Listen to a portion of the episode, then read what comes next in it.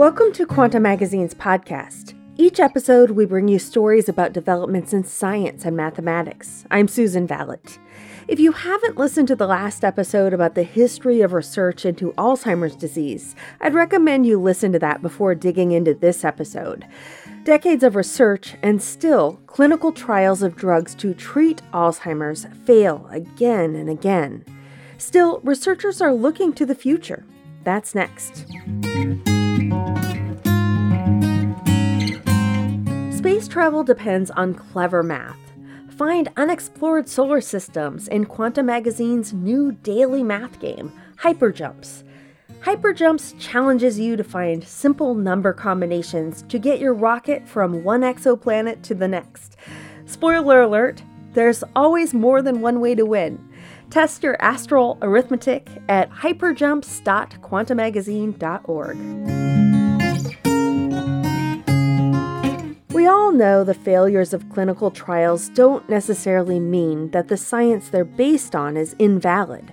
In fact, amyloid hypothesis supporters have often argued that many of the attempted therapies could have failed because patients enrolled in the trials didn't get the anti amyloid drugs early enough in their battle with Alzheimer's disease. The problem with the disease is that since no one knows for certain what causes Alzheimer's disease, there is no way of knowing how early the interventions need to be. Risk factors might arise when you're 50 years old or when you're 15. If they happen very early in life, are they definitive causes of a condition that occurs decades later? And how useful can a potential treatment be if it needs to be prescribed that early? Ralph Nixon is the Director of Research at the Center for Dementia Research at the Nathan S. Kline Institute in New York State. The amyloid hypothesis has evolved over time so that every time there's a new set of findings that question some aspect of it, it morphs into a different hypothesis. But the fundamental premise that extracellular amyloid plaques are the trigger for all the other pathologies has stayed the same. Scott Small is the director of the Alzheimer's Disease Research Center at Columbia University. Small, a researcher who works on alternate theories, says he started to lose respect for a few of the amyloid cascade supporters who continue to hold their breath for encouraging results. Because they've now moved from being dispassionate scientists to being a little bit more ideological and religious. They so believe in it, it has to be right. If only there was one more experiment. And so I tell them a few things. I say, first of all, let's talk about the science. I say, why do you think the amyloid hypothesis is right? They go to the genes. And I say, well, and by the way, I've talked to John Hardy, Dennis mm-hmm. The true framers. They agree with the idea that these genes cause endosomal traffic jams first. So they're scientists. Now, you could still say, okay, sure, those happen first, but it's the secretion of amyloid plaque that still triggers everything that's okay, but then explain the anatomical biology problem. And they can't. So people often jump the gun when they say, well, the amyloid hypothesis has to be right because the genes tell us it's right. The genes don't say amyloid plaques. The genes say misprocessing of amyloid precursor protein in endosomes. A lot of things happen after that. Small notes that while the drug trials were floundering, new scientific findings were poking holes in the fundamental hypothesis as well. For example, neuroimaging studies were confirming previous autopsy findings that some people who died with extensive amyloid deposits in their brain never suffered from dementia or other cognitive problems. The failures also lend more significance to an anatomical mismatch that Alois Alzheimer noted more than a hundred years ago. The two brain regions where the neural pathology of Alzheimer's disease starts, the hippocampus and the nearby entorhinal cortex, generally show the least accumulation of amyloid plaques. Instead, Small says amyloid plaques first get deposited in the frontal cortex, which gets involved in later stages of the disease and doesn't show a lot of cell death. Decades can pass between the first appearance of amyloid and tau deposits and the neural death and cognitive decline seen in the disease, which raises questions about the causal connection between them. The hypothesis took another hit in July of 2022. That's when a bombshell article in Science revealed that data in the influential 2006 Nature paper linking amyloid plaques to cognitive symptoms of Alzheimer's disease may have been fabricated. The connection claimed by the paper had convinced many researchers to keep pursuing amyloid theories at the time. Riddhi Patira, a behavioral neurologist in Pennsylvania who specializes in neurodegenerative diseases, says for many researchers, the new expose created a big dent in the amyloid theory. Neurology professor Paul Aisen at the University of Southern California acknowledges that science should encourage researchers to look at this in different ways. The debate among scientists has been from the beginning in Alzheimer's disease. And that's always been to my thinking, productive, constructive, and a positive tone. We're taking different approaches, which we should do. So we try to sort out where the value is and, and how we should proceed in the future. But of course, in academic medicine and in commercial science, everybody has a lot riding on the outcome. And so it's not only that the debate is productive, always careers are dependent upon the answers. So people are very invested in their own positions. And there was a lot writing on the amyloid hypothesis. It takes on average more than a decade and $5.7 billion to develop a single drug for Alzheimer's disease. Here's Ralph Nixon again. It's political in the sense that it is money driven. Pharmaceutical companies are not shy in saying that they've invested many billions of dollars in this and they did that because they are so convinced that it's going to work. Perhaps because of those heavy commitments and the near lock that the amyloid hypothesis had on public attention, some researchers faced pressure to accept it even after its unsuccessful track record was clear. When Kyle Travaglini was a first year graduate student at Stanford University in 2015, he was drawn to Alzheimer's research as a focus for his doctoral thesis. It felt like a natural choice. His grandmother had been officially diagnosed with the disease, and he'd already spent dozens of hours scouring the medical literature for information that might help her.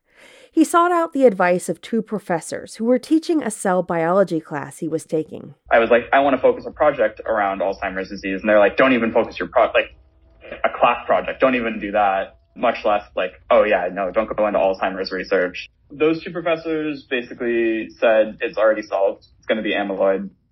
There's going to be anti-amyloid drugs that are going to work in the next like two years, three years. Don't worry about it.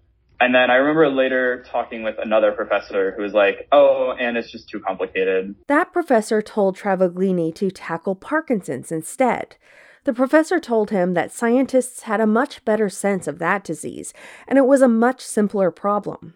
So Travaglini shelved his plans to work on Alzheimer's disease and instead did his thesis on mapping the lung.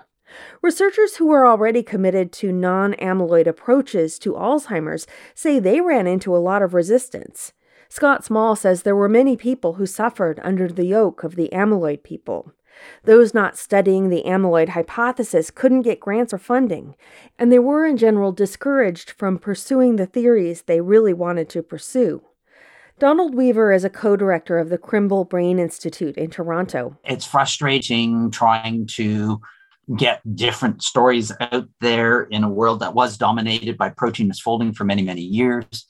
The animal models are not great. So even if you do get it, it's not like we have, you know, and here is the perfect animal model. And if you show efficacy in this, who cares? Lots right. of people have shown efficacy in that model, and the drug failed in human trials. So it's an area with many, many challenges in it, all the way from the fundamental understanding of the disease, clean through to the animal models, which aren't great. And then even if you go to human clinical trials, is it more than one disease?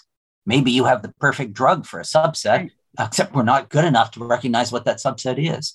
This is still pushing boulders up a hill, and it's a big hill. Weaver says it's been an uphill struggle to get funding for his non amyloid work. When George Perry, a professor at the University of Texas San Antonio, put forth his theories that amyloid was coming from inside the neurons, he says everybody hated it. He says he had to discontinue the work because he couldn't get funding for it. Rick Livesey is a professor of stem cell biology at University College London. It's not that there are sort of amazing ideas that are being squashed by you know the forces of darkness. It's not like that. But equally, you know, people tend to fill positions in institutions and departments if you're in a hiring position that reflect your own views. I don't mean there's some great conspiracy or anything like this, but it just means that there are definitely some issues around innovation in dementia research. Christian Behl is a professor of biochemistry at the University Medical Center of the Johannes Gutenberg University of Mainz in Germany. In 2016, he took the bold step of organizing a meeting called Beyond Amyloid, an open ended discussion of new ideas about the causes of Alzheimer's disease. He says he was criticized by different colleagues out of the amyloid fields that disliked the idea of such a meeting. Despite the obstacles, some non amyloid cascade research did make landmark progress during the early 2000s. In particular, a critical finding around the turn of the millennium reinvigorated interest in the lysosomal explanation. Anne Cataldo, a postdoctoral fellow in Ralph Nixon's lab in New York, was studying the properties of organelles called endosomes in Harvard's donated brains. Endosomes are a highly dynamic network of vesicles that sit under the cell membrane and aid lysosomes. Their job is to take in proteins and other materials from outside the cell, sort them, and ship them where they need to go sometimes to the lysosomes for autophagy. You can think of endosomes as a cell's version of FedEx, says Jessica Young, an associate professor at the University of Washington who studies Alzheimer's. Cataldo noticed that in the brains from Alzheimer's patients, the endosomes in neurons were abnormally large, as though the endosomes were struggling to process the proteins they were picking up. If molecules slated for destruction don't get labeled, recycled, or shipped properly, that disruption of the endosomal lysosomal pathway can trigger a cascade of problems both inside and outside cells. Just imagine unsorted, undelivered packages piling up in the fleet of FedEx trucks. The endosome enlargement might have seemed like just a consequence of the increasing brain pathology, except for two important points. It didn't happen in the brains of people with other neurodegenerative diseases that they examined, only Alzheimer's. And the enlargement started happening before amyloid plaques were deposited.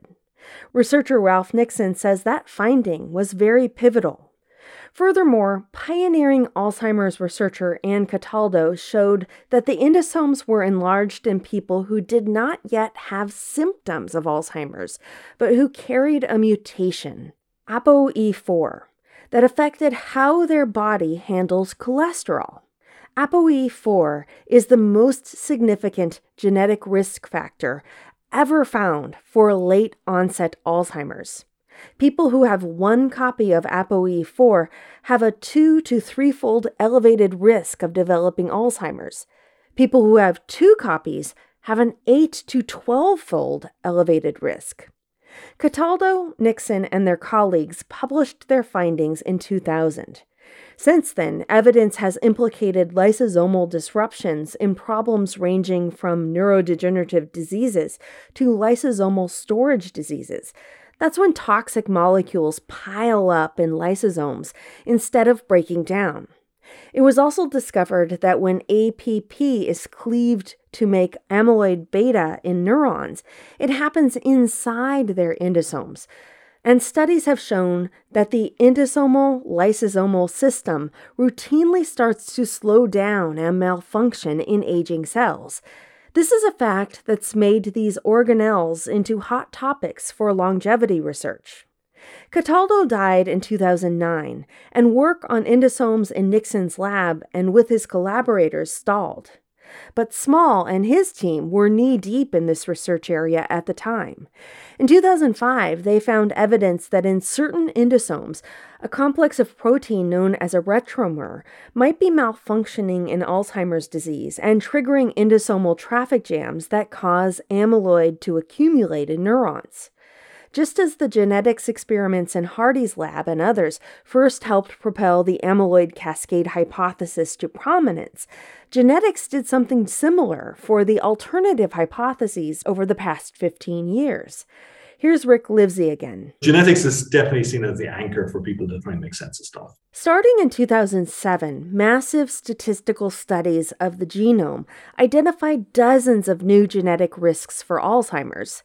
These genes were generally far weaker in their effects than ApoE4, but they all increased the likelihood that someone might develop Alzheimer's. They also directly connected the late onset forms of the disease to multiple biochemical pathways in cells. These include the immune system, cholesterol metabolism, and the endosomal lysosomal system. Many of these genes were also among the earliest to become active in Alzheimer's disease. Researcher Ralph Nixon says these discoveries were what made others start to believe that this was meaningful. The endosomal lysosomal hypothesis was not only becoming more concrete, it was looking increasingly likely to be an essential piece of the Alzheimer's puzzle. But supporters of the amyloid cascade hypothesis still believe the genetics are on their side. The only three genes known to directly cause Alzheimer's, rather than just increasing the risk for it, are for the proteins APP, presenilin 1, and presenilin 2, and mutations in all three of them cause pileups of amyloid. Rudy Tanzi is an investigator at Massachusetts General Hospital. Anybody who looks at that and says amyloid is not causative is just either hiding their head in the ground or they're being disingenuous. Tanzi says genetics will set you free. In 2008, I discovered an Alzheimer's gene called CD33. We didn't know what it was. Now we know that CD33 is the switch that turns the microglial cells from housekeepers into killers. So when the microglial cell is getting the signals of dying neurons, CD33 is, has to turn on and say, stop cleaning and start killing. And then TREM2 was the next Alzheimer's gene found in neuroinflammation that said, stop killing, go back to housekeeping. It was the yin and yang. And now we have about 60 Alzheimer genes that all control this pathway. And they predispose but do not guarantee late onset disease. Studies have suggested that genes could be involved in ways that don't depend on the amyloid hypothesis. For example, in 2010, Nixon and his team reported that mutations in presenilin 1 disrupted lysosomal function. Evidence also suggested that all three causal genes are involved in making endosomes swell. The debates about what the findings mean are still fierce, but many researchers in the Alzheimer's field are feeling a rumbling underneath their feet as the field shifts. Nixon says it's shifting toward the idea that amyloid is not unimportant, but it's not the only thing. On Nixon's desk is a copy of the June 2022 issue of Nature Neuroscience, and next to it, a mug that has the issue's cover printed on it given to him by the lead author of the study. In the cover feature of that issue, Nixon and his team reported one of the most powerful pieces of evidence yet that the simple version of the amyloid hypothesis is wrong, and that something deeper within neurons is fundamentally malfunctioning. If their findings in mice and a handful of human tissues hold true in follow up studies, they could change our understanding of the origins of Alzheimer's disease. Using a novel probe, they fluorescently labeled lysosomes involved in autophagy in mice that had been genetically induced to develop Alzheimer's disease. The probe allowed the researchers to watch the disease progress in living mice under a giant microscope.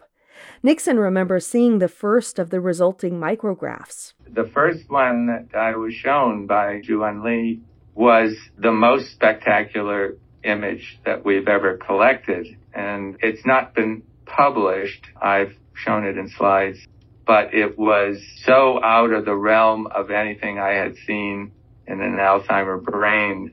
It was like the finale of fireworks much more dramatic than even some of the things we've published. The image showed structures of the brain that looked like flowers. These flowers turned out to be neurons bulging with toxic accumulations of proteins and molecules. After a contest among the team members, the team decided to name these neurons Panthos, from the ancient Greek word for flower, anthos, with an added P for poison. Further work revealed that the Panthos neurons were products of autophagy gone wrong.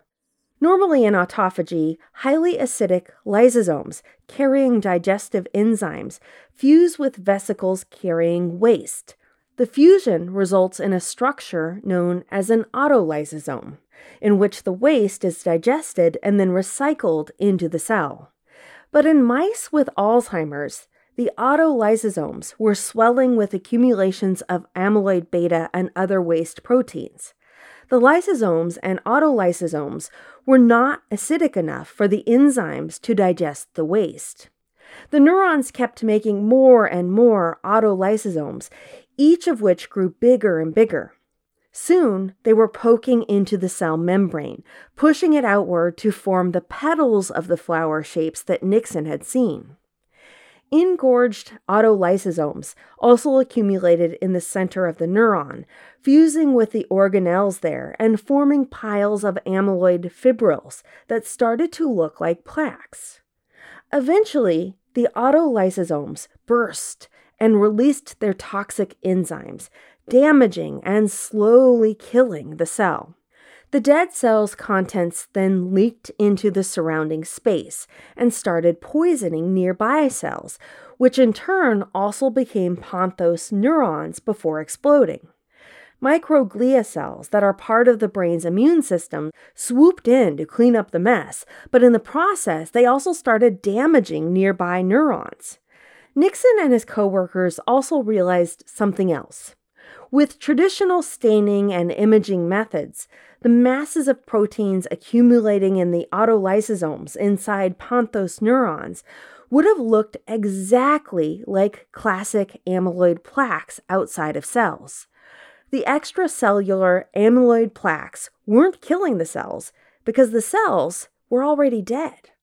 Their discovery implied that anti amyloid therapies would be futile. Here's Nixon. The logic of targeting extracellular amyloid after the cells have died is like trying to cure a disease in someone who's buried in the cemetery. The cell has died and that's why the plaque is there. So removing the plaque is removing the tombstone, I suppose. Because their initial findings were in mice, the team searched for similar Panthos neurons in human samples. Knowing what to look for, they found them easily. Bright bursts of the greens, reds, and blues of the poisonous flowers filled the microscope screen. Charlotte Teunissen, a professor of neurochemistry at the Amsterdam University Medical Centers, calls it a very interesting paper and a step closer to the cause. She says understanding the mechanisms of early disruptions in Alzheimer's disease could help not only in developing drugs, but also in identifying biomarkers. People have long debated which form of amyloid is most toxic and where it does the most damage. USC's Paul Aisen says this study provided ample evidence that intracellular amyloid may play an important role in the disease. He says what could be interesting now would be for neuropathologists to check how frequently and extensively these abnormalities appear in Alzheimer's brains. Aisen says for drug therapy research, I think that's all the more reason to continue exploring small molecules that can penetrate into the cell and actually inhibit the enzymes that generate the A beta, meaning amyloid beta. Since the Panthos paper was published, Nixon and his team may have discovered why the lysosomes in Alzheimer's patients are not acidifying properly. When APP is being digested in the endosome, one of the byproducts is amyloid beta, but another one is a protein called beta CTF. Too much beta CTF inhibits the lysosome's acidification system. Nixon says beta CTF could therefore be another important potential target for drug development that has generally been ignored. A week after he published the Panthos paper, Nixon and several other researchers were awarded the Oskar Fischer Prize, an award given at the University of Texas San Antonio for novel ideas that gaze beyond prevailing theories of Alzheimer's disease. The award was originally intended to be for one person who came up with the most comprehensive explanation of the causes of Alzheimer's disease. But Nixon says the founders eventually broke it up into multiple prizes because it's impossible to capture every different aspect of such a complex disease. Nixon won for his description of problems in the ability of endosomes to traffic proteins and lysosomes to clear proteins. Others won for their work on abnormalities in cholesterol metabolism, mitochondria, neural stem cells, and neuron identities. The hypothesized sequence of events in the pathology is murky. Various arguments can be made for what comes first, second, or third, but all the dysfunctional pathways involving the endosomes and lysosomes, the immune system, cholesterol metabolism, mitochondria, neural stem cells, and the rest might be intertwined pieces of a single gigantic puzzle. Nixon thinks they can be integrated into one entity, which he calls the elephant. For example, endosomal lysosomal dysfunctions could easily influence all the other pathways and send disruptions rippling throughout individual cells and the brain. But if the dysfunctions are intertwined, there might not be a single definitive trigger for Alzheimer's disease. Other researchers are also beginning to see Alzheimer's disease less as a single discrete disorder than as an assortment of processes that go wrong together. If that's true, treatments that target just one protein in this cascade, such as amyloid, might not have much of a therapeutic benefit. But a cocktail of drugs, say one that targets the elephant's legs, one that targets its tail, and one that targets its trunk, might be enough to knock the animal down.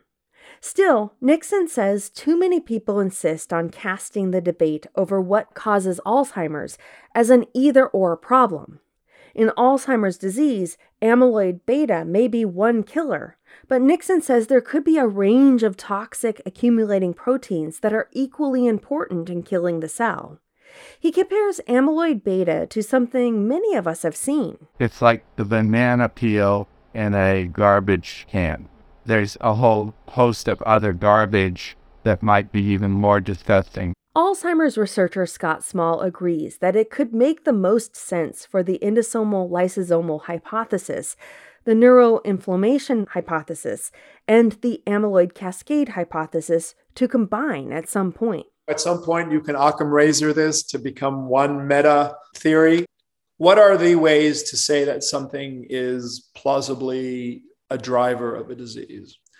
Complex diseases, meaning there's no single genes, slowly progressive, smoldering diseases, meaning by the time I see a brain under the microscope, who knows what was first, second, or third, all pathways are implicated, right? So the go to way sometimes, the short circuit is genes. And I think that's right, except that you might know that if you were to over index genes, you would never get to insulin and diabetes. You would never get to immune therapy and cancer. There are no genes. So, the better, I think, in my view, if you're going to say that something really causes a disease, it has to account for integrative biology. Does it account for the genes if they're there, the molecular biology? Does it explain the cellular manifestations mm-hmm. of the disease? And then finally, does it account for where the disease begins? The implications of taking this broader perspective could reach beyond the Alzheimer's field. Clues gleaned from Alzheimer's could help our understanding of other neurodegenerative disorders such as Parkinson's disease, ALS, and even aging. The reverse could also apply. The Krembil Brain Institute's Donald Weaver often reads the ALS and Parkinson's literature as well, hoping that their insights will flip over to our world. Enthusiasm for explanations beyond the amyloid cascade hypothesis doesn't mean that people have lost interest in the anti amyloid drugs now being tested. Aisen and many other researchers are still optimistic that we can build on the moderate success of lecanemab. Even if the drugs address only part of what's wrong in Alzheimer's disease, any improvement could be a lifeline for patients. Weaver says he's talked to others about the various ideas. These patients need something, and I really hope that one of these turns out to be right. After so many years of drug failures, the lecanemab results were welcome news for John Hardy, an Alzheimer's researcher at St. Mary's Hospital Medical School in London. He flew all the way to San Francisco so he could be present when the results were presented at the end of November of 2022 at the Clinical Trials on Alzheimer's Disease conference. When the results were announced, I booked my flight just to hear the results. And of course, not just to see the results, I could watch the results online, I think, but also to hear what other people think of the results. I've never done that before, ever. Even though Hardy helped to launch the amyloid cascade hypothesis decades ago and still believes in its power, he has also always been extremely receptive to evolving ideas. In 2013, Hardy and his team discovered that mutations in a gene involved in the immune system could increase the risk of developing late onset Alzheimer's disease. Since then, he's shifted the focus of his lab to studying microglia. He suspects that amyloid deposits might activate microglia directly to cause damaging inflammation. To many researchers, the immune system offers an appealingly flexible explanation for Alzheimer's, one that fits with both the amyloid hypothesis and other ideas. A report in the July 2020 issue of The Lancet listed the variety of known risk factors for dementia. Weaver says they were all over the place. It just looks so varied. You see air pollution, repetitive head trauma, systemic infections. I mean, it goes on and on. And you go, well, they're as different as night and day. What is a single key that tries to unify all of these? And it's the immune system. If you bang your head and damage tissues, the immune system steps in to clean up the mess. If you have a bacteria transiently going through your brain, the immune system wakes up and tries to deal with it. Air pollution. Air pollution turns on inflammation. There's even some very good studies that show that social isolation leads to inflammation of the brain. And I think an underappreciated issue is the overlap between depression and dementia. Depression is a risk factor for dementia. Depression frequently is an antecedent to dementia. Most people have dementia, understandably get depressed. And certainly neuroinflammation is increasingly part of depression. The immune system is also intimately connected to the lysosomal system. Jessica Young is an associate professor at the University of Washington who studies Alzheimer's disease. Processes of how cells use the lysosomal pathway to internalize, degrade, or recycle proteins are critical to how a neuroimmune response may occur. But the endosomal lysosomal network is also very finely tuned and has a multitude of moving parts that work differently in different types of cells. Young says that makes it trickier to target. Still, she's hopeful that there will be a burst of new clinical trials targeting this network in the next few years. Young, Small, and Nixon are all working on targeting different aspects of this network. Part of the allure of the amyloid cascade hypothesis was that it offered a simple solution to Alzheimer's disease. Some of these other hypotheses bring in extra layers of complexity, but it's a complexity that scientists and a growing number of startups now seem willing to tackle. You remember Alzheimer's researcher Kyle Travaglini from our last Alzheimer's episode, whose grandmother had the disease. Travaglini went back to Alzheimer's research at a late stage of his doctoral work. In October of 2021, he started at the Allen Institute, sifting through slices of brain samples from people who had died of the disease. He and his team are compiling the Seattle Alzheimer's Disease Cell Atlas, a reference that will detail the effects of the disease on the brain's diverse mix of cells. As part of that work, they're analyzing changes in the activity of more than a hundred kinds of cells in the cortex during the progression of Alzheimer's disease. Here's Travaglini. Putting sort of a cellular face on the disease is not something that's been typically done in Alzheimer's, but I think can be really powerful because it allows us just to think through sort of like the order of events and how one could cause the other. And you really have to think about the cells to get there. Travaglini says that puts all of the other molecular changes and hypotheses into the context of the cell that they're actually occurring in. If you put amyloid or tau protein on cells in a dish, the cells start to deteriorate and die. But it's not been so clear like how the cells themselves are changing. And the neurons are the ones that actually form the network that allows us to think and feel and all that kind of stuff. And so that's actually what is being changed as the course of the disease. And the glia, especially the microglia and the astrocytes, are the cells that are responding. And so while there's protein deposition, the actual players who are responding to it, who are creating it, who are dying as a result of it, or perhaps some other mechanism, are the cells. Travaglini's work has already turned up interesting insights, such as the fact that the neurons most vulnerable to the disease are those that have made extra long connections across the cortex of the brain, where much of our cognitive ability arises. He says something about that type of cell could make it more susceptible to the disease. Travaglini and his coworkers have also seen an increase in the number of cells such as microglia, adding even more evidence to the idea that neuroinflammation is a major part of the process. They've also already uncovered a number of genes that are expressed improperly in the brains of people with Alzheimer's disease, including genes linked to the lysosomal endosomal network, Eventually, their work could help to uncover the timing of when things go wrong in specific cells, teasing apart one of the greatest mysteries of the disease.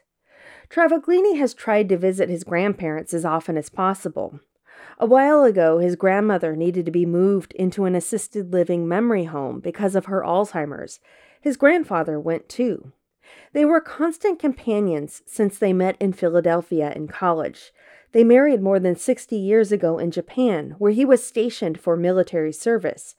It's always been hard on him to see her slip away, but it became even harder recently when he, too, was diagnosed with dementia, although not Alzheimer's.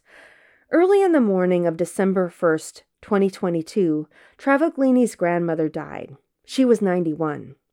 Her Alzheimer's had progressed too far for her to understand what her grandson was working on, but his grandfather at least had a chance to know that Travaglini pursued research in the dementia fields. His dementia didn't set in until later, so he was very much aware of me going to grad school and going for my PhD, and so he was really proud of that. Family support matters to researchers like Travaglini in more ways than one. Millions of families are volunteering to help test new drugs and new ideas to advance understanding of Alzheimer's disease, knowing full well that the results likely won't materialize soon enough to help them. Until effective treatments are found, behavioral neurologist Riddhi Patira will continue to treat the dementia patients in her care by holding their hands through the journey and helping them navigate their evolving relationships with their families. Her patients' biggest fear is that they will no longer be able to recognize their grandchildren. And that's painful to think for yourself and that's painful to think for the loved ones. Research in the field, now more open to other alternatives, will continue to move along, with both good and bad news. Patira says it can be frustrating as a clinician and as a patient or a patient's family, but even if the studies don't work, you learn something it's good for science. Even if something doesn't work out, it's good for science. You learn lessons. Shortly after Hardy's discovery that the APP gene was why her family was so afflicted with Alzheimer's, Carol Jennings quit her job as a teacher to work full time supporting and advocating for Alzheimer's disease research. In the following decades, she worked closely with Hardy and then with other researchers at University College London. Jennings never took the genetic test for the APP mutation that led to her father, three aunts, and an uncle, five out of the 11 people in her family developing Alzheimer's disease. Carol's husband, Stuart Jennings, says she didn't think it was worthwhile because there was nothing that they could do. Their two children have likewise not been tested. In 2012, Carol Jennings was diagnosed with Alzheimer's disease. She was 58 years old. Carol Jennings is one of the very small fraction of people whom researchers can look at and say exactly why her brain has deteriorated. The brains of the vast majority of Alzheimer's patients whose disease isn't tied to a specific gene are more open to interpretation.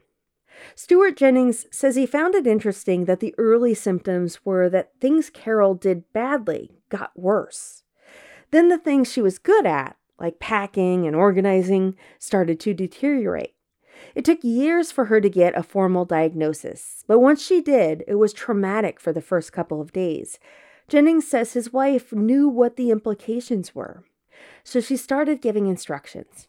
She told her husband that when she dies, she wants her brain donated to the brain bank run by the team at University College London, as the brains of her other afflicted family members have been.